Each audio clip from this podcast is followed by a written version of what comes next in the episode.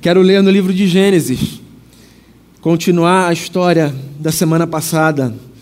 No capítulo 3, eu leio hoje do versículo 22 ao versículo 24. Livro de Gênesis, capítulo 3. A partir do versículo 22 até o 24, o texto diz assim: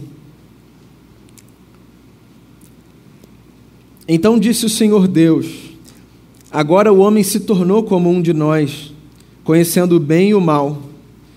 Não se deve, pois, permitir que ele tome também do fruto da árvore da vida e o coma e viva para sempre. Por isso o Senhor Deus o mandou embora do jardim do Éden para cultivar o solo do qual fora tirado. E depois de expulsar o homem, colocou a leste do jardim do Éden querubins e uma espada flamejante que se movia, guardando o caminho para a árvore da vida. A gente está no segundo encontro de uma série de três conversas, chamada O Poder da Ressurreição. Não podia ser diferente, a Páscoa está aí. Semana passada a gente começou refletindo sobre a força da morte.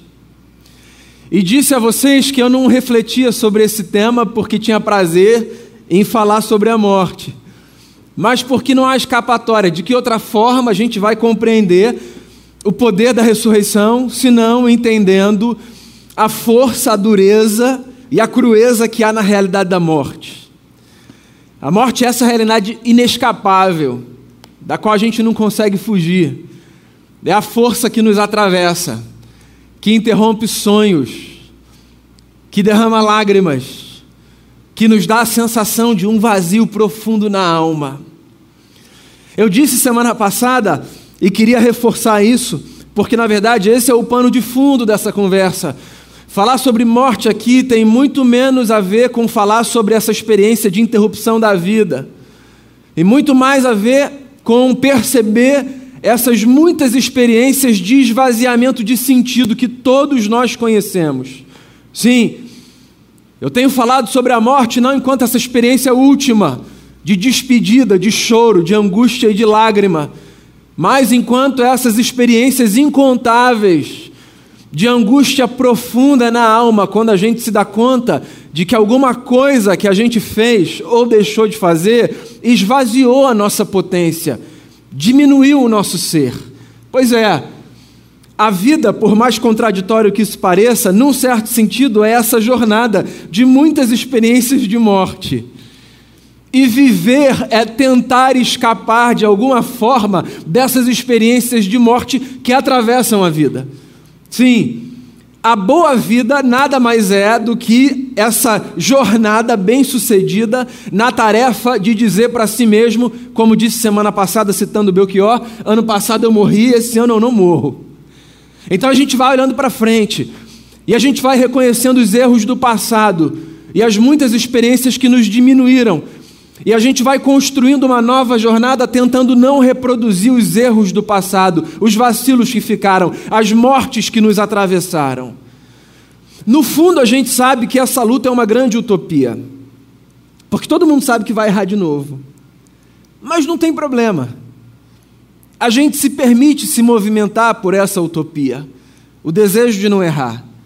Essa é a utopia que nos movimenta. Essa, inclusive, foi a explicação que um cineasta argentino chamado Fernando Birri certa vez deu a, estu a estudantes numa universidade na Índia que perguntaram a ele qual é o propósito da utopia. E ele respondeu essa pergunta que ficou muito famosa nos lábios de Eduardo Galeano, escritor uruguaio, dizendo o seguinte: a utopia ela tem esse propósito de fazer a gente caminhar. A utopia é como essa linha que está lá no horizonte. A gente que vive aqui e que tem o privilégio de ter essa praia aqui na frente, talvez fique muito fácil da gente perceber. Tem uma linha lá, ilusória. E se a gente pudesse, de alguma forma, se aproximar dessa linha, a gente ia descobrir que quanto mais a gente se aproxima dela, tanto mais ela se afasta. E se a gente dá dois passos, ela dá dois. E se a gente dá dez, ela dá dez.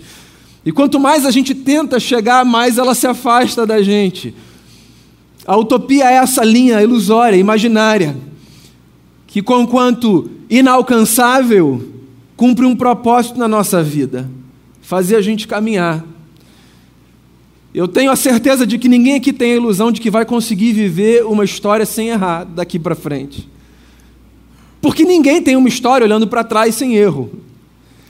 Mas é engraçado como a gente se movimenta por esse desejo de que se a gente puder não errar vai ser melhor. Então a morte, a morte é essa experiência de esvaziamento de sentido e de significado, a qual todos estamos fadados. Essa foi a conversa da semana passada. Não coma do fruto dessa árvore, diz a poesia, porque no dia que você comer, você vai morrer. E a sua vida vai perder sentido. Sabe que tem uma coisa engraçada. Na verdade, eu não sei se é engraçado. Tem uma coisa curiosa, fica melhor assim que a morte põe diante da gente. A morte põe diante da gente uma sensação profundamente desconfortável de que aquilo que aconteceu e que a gente classificou como um episódio de morte é o fim. Os nossos erros fazem isso.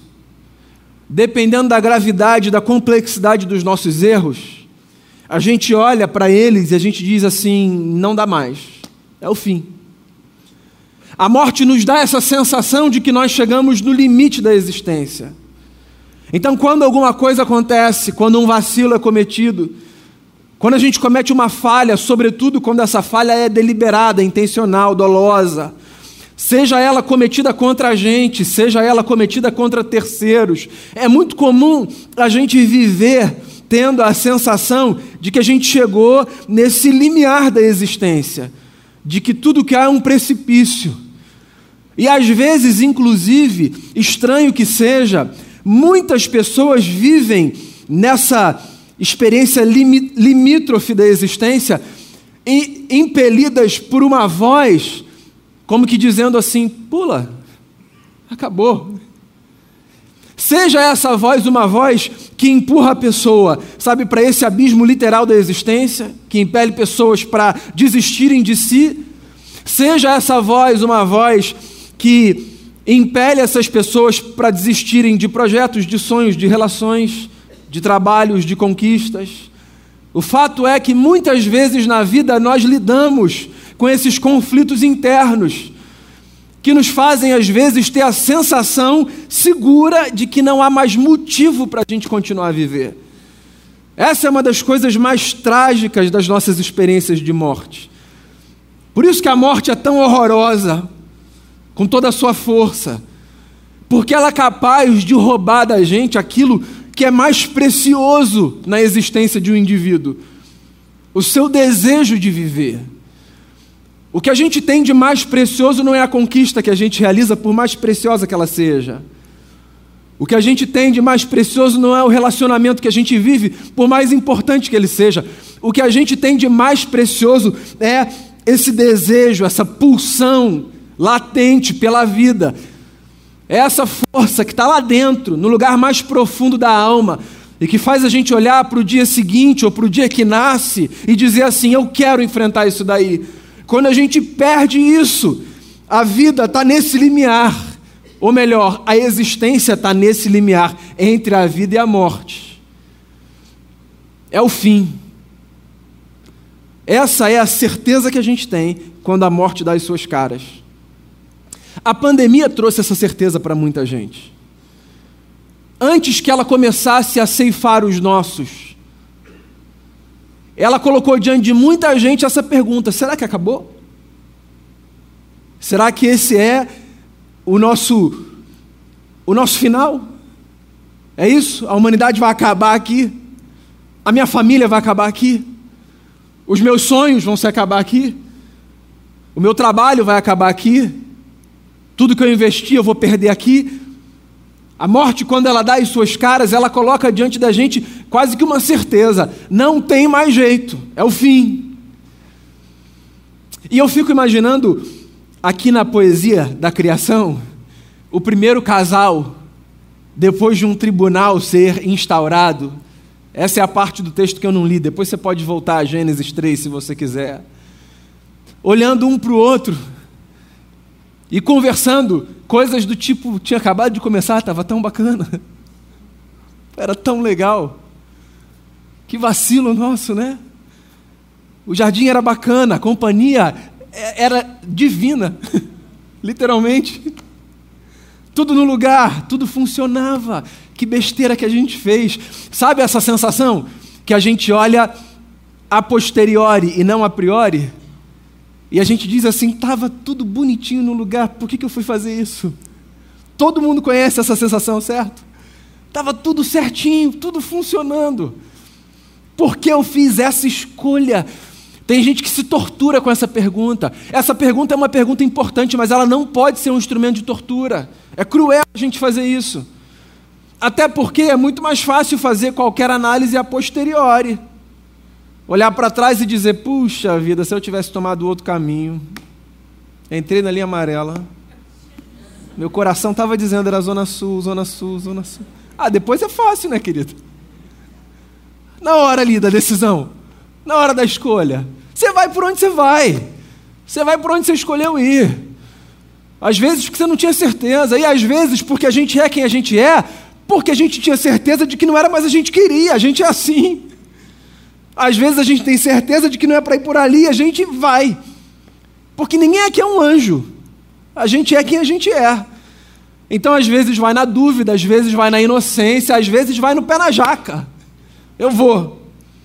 Aí depois a gente para, a gente olha, cabeça esfria, e a gente diz: puxa, um passo diferente mudava tudo. É, mas a história é o que é. Guarda isso com você. Olhar para trás deve, no máximo, fazer com que a gente busque construir sabedoria para avançar. Não dá para olhar para trás e ficar batendo nessa tecla como se o passado pudesse ser refeito. O passado ele pode ser um instrumento pedagógico de fornecimento de sabedoria para a gente construir o futuro, mas a gente não tem essa espécie de poder, sabe a série Dark, já viu? Você não viu, assiste. A gente não tem essa espécie de poder de entrar num túnel e aí voltar anos atrás e refazer a história para impedir uma tragédia ou o que quer que seja. A vida é o que é. Eu acho, inclusive, que há muito mais sabor e muito mais beleza na vida, justamente por ela ser o que é, do que se a gente pudesse ir e voltar, ir e voltar, corrigir, apagar, esse negócio perfeitinho, da gente poder consertar absolutamente tudo, eu acho que ele esvazia a nossa humanidade, porque ele coloca a gente muito mais num lugar de máquina e de robô do que de gente. Porque a história de gente é isso. A história de gente é uma história de acertos e de erros. E às vezes a gente vai por um caminho, a gente diz: que caminho maravilhoso que eu peguei. Se puder ter gente vendo, inclusive, vai pensar que eu sou uma pessoa sensacional. Agora, às vezes a gente pega outros e a gente diz, Senhor, eu nunca te pedi nada, em nome de Jesus, não deixa eu encontrar ninguém parecido aqui comigo ou que eu conheço. Não é? Casal lá. Agora a gente vai ser expulso do jardim. É o fim, acabou. Erramos, é o fim. Essa é a nossa lógica. O erro representa o fim. E aí vem o texto, com toda a sua força, com toda a sua beleza, com toda a sua poesia, e coloca uma pulga atrás da nossa orelha. O texto vem, e se você não conhece o final, se você está lendo o texto pela primeira vez, a pergunta que emerge na leitura é: ué, será que o fim não é o fim? Será que existe alguma coisa depois daquilo que eu supus ser o fim? Um dado prático. Depois eu volto para o texto. Se a gente está aqui hoje para contar história ou para ouvir história, é porque a gente estava errado na suposição de que o que a gente achava que era o fim era o fim, certo? Se a gente está aqui, é porque o que a gente achava que era o fim não era o fim. Então, as muitas vezes que a gente olhou e disse não dá mais, deu. Pode não ter dado da forma como a gente cogitou, sonhou, desejou, imaginou, planejou, mas deu. Se a gente está aqui para contar história, é porque, de alguma forma, a gente conseguiu refazer caminho, reconstruir alguma coisa, renascer das cinzas, de alguma forma. Se a gente está aqui, então o que a gente supôs ser o fim não era o fim. E é engraçado como às vezes a gente faz essas leituras para a nossa construção prática do dia a dia, mas a gente deixa de perceber como isso faz parte de uma pedagogia muito maior da parte de Deus, que é a de ensinar para a gente que, sobretudo nessa relação com Deus, que é a relação mais complexa que o ser humano vive, quando a gente pensa que é o fim, não é o fim. Porque na prática o que acontece é o seguinte: nessas relações aqui, sabe, humanas, a gente vive pensando assim, a gente dá um jeito. Porque a gente sabe que a gente é formado do mesmo pó. E que, num certo sentido, se eu tenho vacilo, você também tem. Então não vem contra-argumentar com uma carinha de santo, não, porque você também tem as suas falhas. Então é bom que a gente se perdoe, porque aqui ninguém é melhor do que ninguém. Essa é a lógica, sabe? Da reconstrução dos esquemas humanos. Errei, estou pagando aqui pelos meus erros, mas espera lá. Ninguém aqui é perfeito. A gente vive assim. Mas e quando é com Deus? O negócio é mais complexo, né? Quando é com Deus, a gente fica assim, Senhor, como é que eu vou fazer? O que, que, que eu faço aqui para tentar reconstruir esse negócio? Aí tem gente que vive uma religiosidade assim extremamente é, ritualística, sabe? Eu preciso cumprir isso, eu preciso fazer aquilo outro.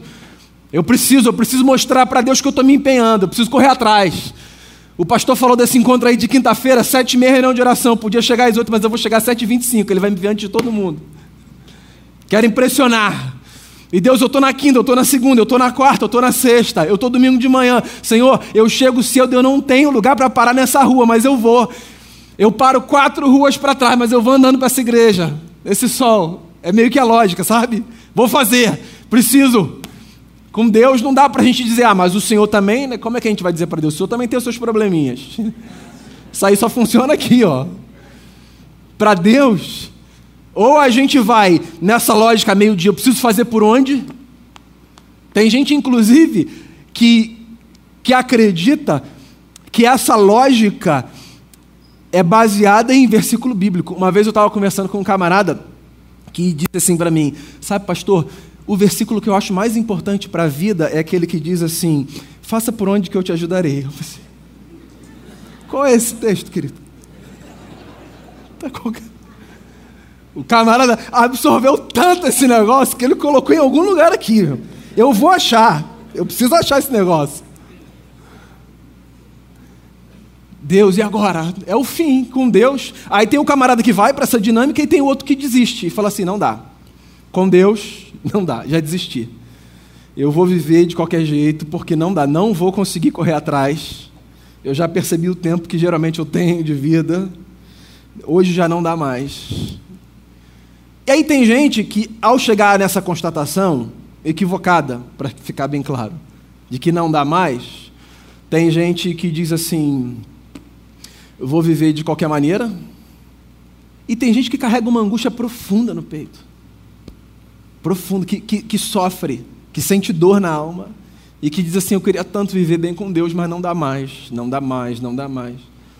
Porque depois de cada experiência de morte, a sensação que a gente tem é que acabou, é o fim. Aí vem o texto. E o que o texto diz para a gente é o seguinte: que, encurtando aqui um, um capítulo interessantíssimo da história. Depois que a serpente é condenada, a serpente aparece aqui como símbolo dessa, dessa consciência externa que engoda o casal, o adversário, o diabo. Depois que a serpente é condenada, que o homem e a mulher são condenados, ou seja, depois que Deus diz para tudo que há, vocês precisam lidar com as consequências das escolhas de vocês, porque essa é a lição. A gente falou sobre isso semana passada. O que acontece é que Deus expulsa o casal do jardim, coloca um anjo na porta do jardim para proteger a árvore da vida. Que é uma coisa muito interessante. Muito interessante. A gente foca tanto as nossas discussões nessa ideia da árvore do conhecimento do bem e do mal, que não podia, sabe, ser acessada, o fruto comido, que a gente deixa de se perguntar muitas vezes: que outra árvore é essa, a árvore da vida? O que ela representa? E para mim, que é a pergunta mais assim interessante, por que um anjo protege essa árvore no jardim? Por que esse casal é expulso e um anjo fica ali para proteger a árvore da vida? Que lição é essa que essa poesia conta? Que história é essa? O que está por detrás aqui?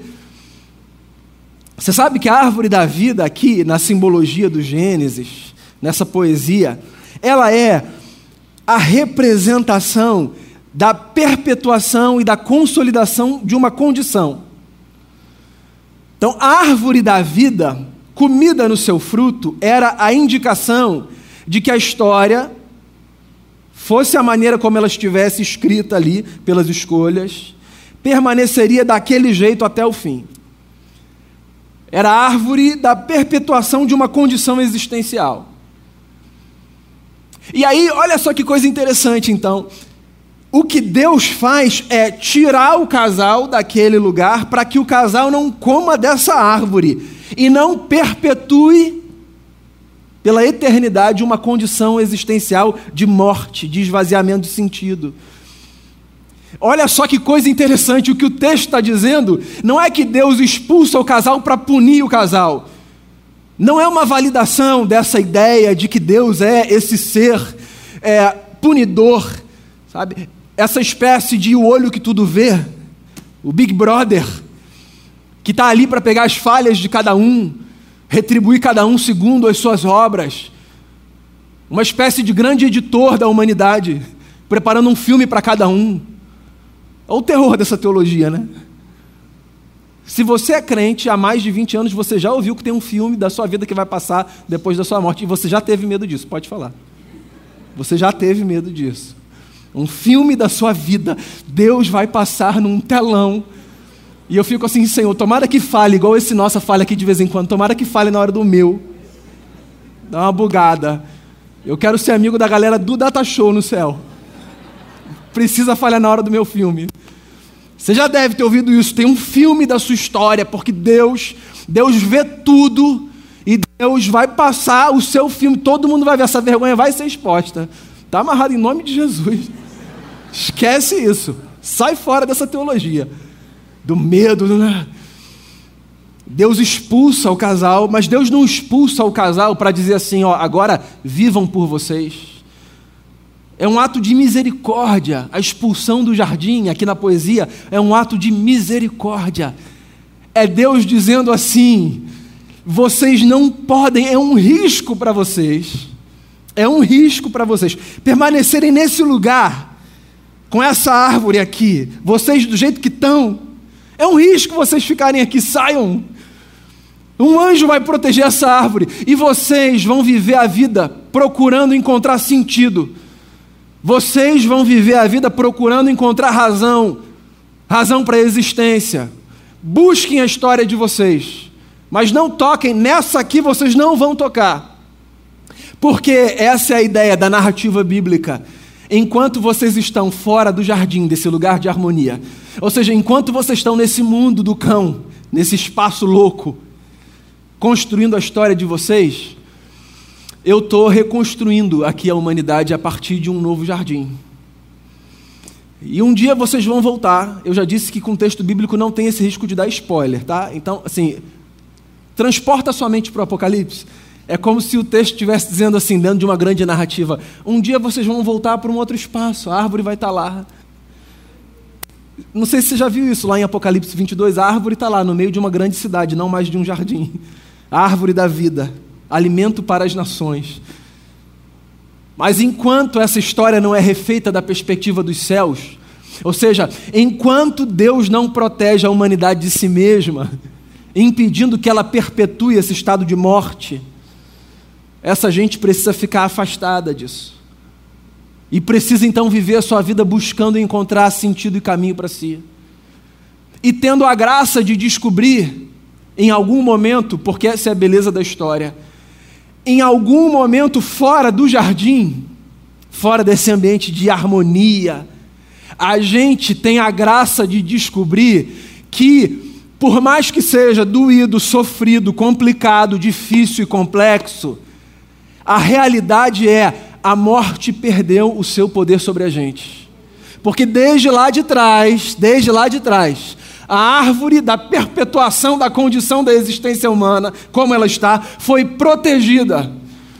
A humanidade está sendo refeita nas suas possibilidades, porque a gente que está fora do jardim agora, se a gente viver com atenção, a gente vai descobrir que Deus, gracioso, bondoso, misericordioso, não ficou preso no jardim, mas saiu do jardim com a gente.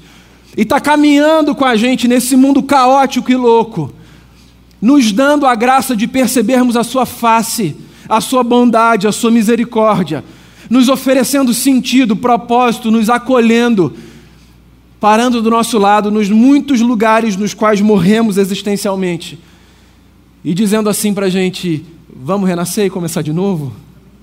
O jardim foi protegido, não para que a gente sentisse o peso de uma punição, mas para que a gente descobrisse que esse mundo é sustentado pela misericórdia de Deus.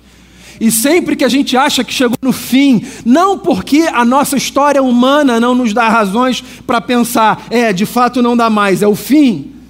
Porque a nossa lógica humana nos dá muitas condições para às vezes afirmar com certeza, é, acabou, não tem mais jeito.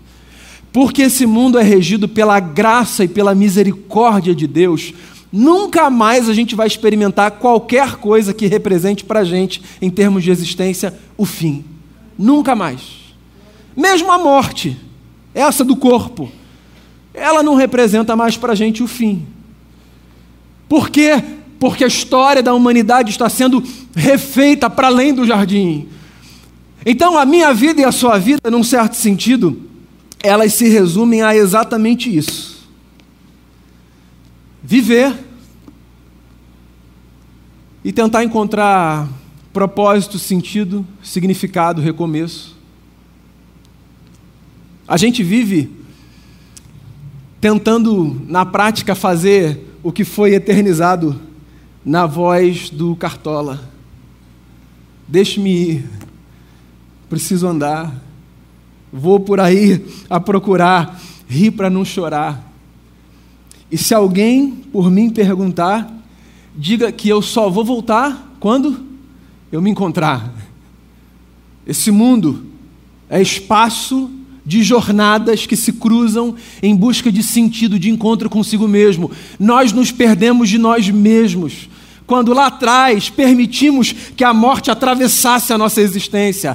Mas a boa notícia é: ninguém precisa carregar por toda a sua jornada o vazio da morte, porque dá para a gente se reencontrar com a gente mesmo quando a gente descobre que em muitos lugares nessa vida Deus está estendendo os seus braços àqueles que foram estendidos na cruz do Calvário, nos dando a graça de sermos refeitos a partir de Jesus, a nova esperança para a humanidade. Encontre-se consigo mesmo fora do jardim do qual fomos expulsos, não como uma espécie de punição, mas como uma demonstração de proteção. Esse mundo caótico, de muita morte, muito esvaziamento de sentido. Esse espaço pelo qual a gente transita e tenta construir a nossa jornada, esse é o único espaço que a gente tem para a gente se encontrar com a gente mesmo. E o que eu queria dizer a você, no meio dessa série, hoje de manhã, é: sempre que você achar que for o fim, lembre-se não há mais fim.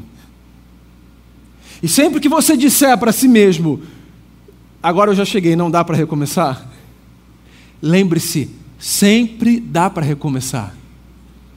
Porque por mais que a história seja essa, da morte, da angústia e da sensação de que a gente chegou no fim, no limiar da existência, você sabe, e eu sei também, que a boa notícia da Páscoa que a gente vai comemorar na próxima semana, é que se a gente vive debaixo do poder da ressurreição, sempre haverá chance da gente renascer.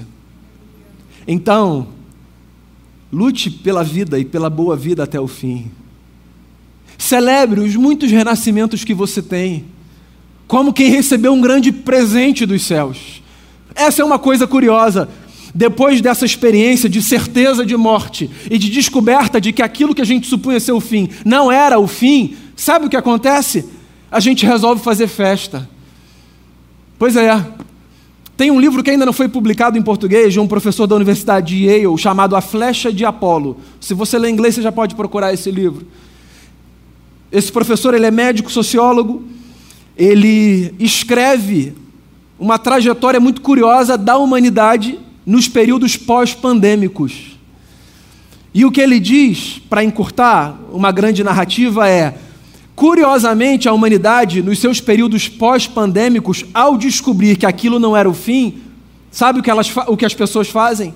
Elas se reorganizam para celebrar a vida, como que numa grande festa. Pois é, quem descobriu que a vida, por causa do Evangelho de Jesus, não foi interrompida e nunca mais será, vive uma grande festa. Uma grande festa. A nossa vida precisa ser uma grande festa. A sua existência precisa ser uma grande festa.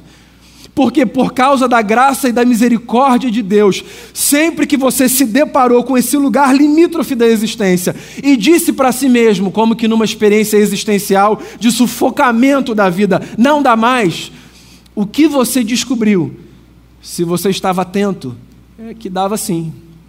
E você está aqui. E a boa notícia é: amanhã, se a gente passar pela mesma experiência, a gente vai ter a graça de descobrir que dá sim. E depois de amanhã, se a gente passar pela mesma experiência, a gente vai descobrir que dá sim. Porque, sejam quantas forem as vezes que a gente morrer nessa vida, tantas serão as descobertas de que a gente pode reviver. Que bom que Deus protegeu a árvore da vida. E que bom que por causa de Jesus, em algum momento a gente vai descansar a sua sombra lá na frente, dizendo obrigado, Jesus, por me proteger da perpetuação de uma condição tão vazia. Obrigado por me preencher com a tua presença e me ensinar que viver com o Senhor é recomeçar todos os dias. Viver com Ele é recomeçar todos os dias que haja recomeço na sua vida em nome de Jesus. Queria fazer uma oração. Nós somos o povo da ressurreição. A gente sempre pode recomeçar.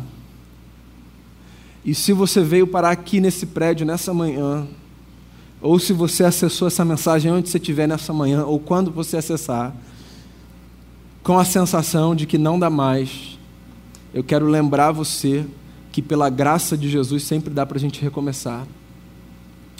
E se você hoje se sente atravessado ou atravessado pela força avassaladora da morte, com todas as suas pulsões e com tudo o que isso significa na nossa vida, eu quero lembrar você que existe uma força maior do que a morte, que é a força da vida de Cristo Jesus, o nosso Senhor. E se por acaso você ainda sustenta essa lógica religiosa, maluca e antibíblica, de que Deus é esse sujeito que dos céus olha para punir, eu quero dizer a você nessa manhã que o nome de Deus é misericórdia. E que tudo que Ele tem para mim e para você é amor, graça e bondade. E que a gente pode viver a nossa vida com a potência de quem sabe que porque renasceu em Jesus, não apenas por um passaporte para o céu, mas para viver aqui com qualidade, pode fazer de cada dia da sua existência uma grande festa. Então, se a sua vida hoje se resume a uma espécie de luto contínuo por não se perdoar, eu quero dizer a você que por causa da graça de Jesus você pode fazer festa. E se você carrega em si pesos de morte, que são difíceis de carregar e te param na história, eu quero dizer a você que a graça de Jesus é maior do que o peso da morte e que sempre é possível a gente avançar, porque o nome de Deus é misericórdia. Que você seja abraçado por esse amor nessa manhã e que você viva com essa esperança do encontro glorioso com Jesus, o nosso Cristo. Pai, a gente está aqui reaprendendo a viver, permitindo que os nossos pés se movimentem a partir dessa utopia, querendo não errar, mas sabendo que a gente vai errar, querendo não vacilar, mas sabendo que a gente vai vacilar. A gente quer a gente quer poder dizer para as pessoas com a nossa vida e com as nossas palavras que essa condição de esvaziamento e de morte ela não precisa ser eternizada. A gente quer poder anunciar essa boa notícia. A gente quer fazer valer sobre a nossa vida o que o profeta disse, como são bonitos os pés dos que anunciam boas notícias. A gente quer poder dizer com a vida e com as palavras para as pessoas: a morte não é o fim. A morte não é o fim. Porque não há mais fim diante do fato de que a morte foi esmigalhada pelo poder da ressurreição. E existe toda uma potência de existência, existe toda uma beleza para reflorescer. A, a nossa vida, por causa de Jesus, ela se transformou num solo fértil para que a nossa existência seja como um lindo jardim, oxigenado, cheio de beleza, que exala o bom perfume da existência. Então eu quero orar por mim, por cada irmão e irmã. Nos dê a graça de vivermos assim, Senhor. Conscientes dos nossos erros, nos responsabilizando pelos nossos erros, mas sempre imersos no mar da tua graça. Que isso torne a nossa vida mais leve, por favor. Eu faço essa oração por mim e por cada pessoa aqui. Em nome de Jesus. Amém.